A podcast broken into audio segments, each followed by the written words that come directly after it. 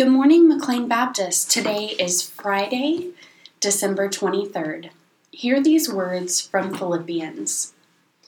Let the same mind be in you that was in Christ Jesus, who, though he was in the form of God, did not regard equality with God as something to be exploited, but emptied himself, taking the form of a servant, being born in human likeness, and being found in human form he humbled himself and became obedient to the point of death, even death on a cross.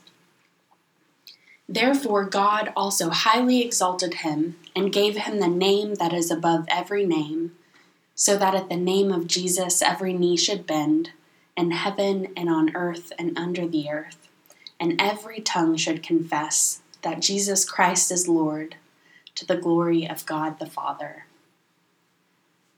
May this ancient Christian hymn be our prayer today as we look to the God who emptied himself and was born in human likeness, who shares all with us. Let us pray. Ever loving God, you have given your only begotten Son to take our nature upon him and to be born into our human existence. Grant that we, who are your children through grace, may be daily renewed by your Holy Spirit. May our hearts respond to the world with the same compassion we see in the birth of Christ, that we might joyfully love and serve you through our Lord. Amen.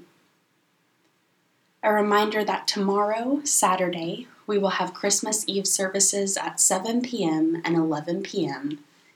This Sunday on Christmas morning, we will have one service at 11 a.m. and will not have any Sunday school.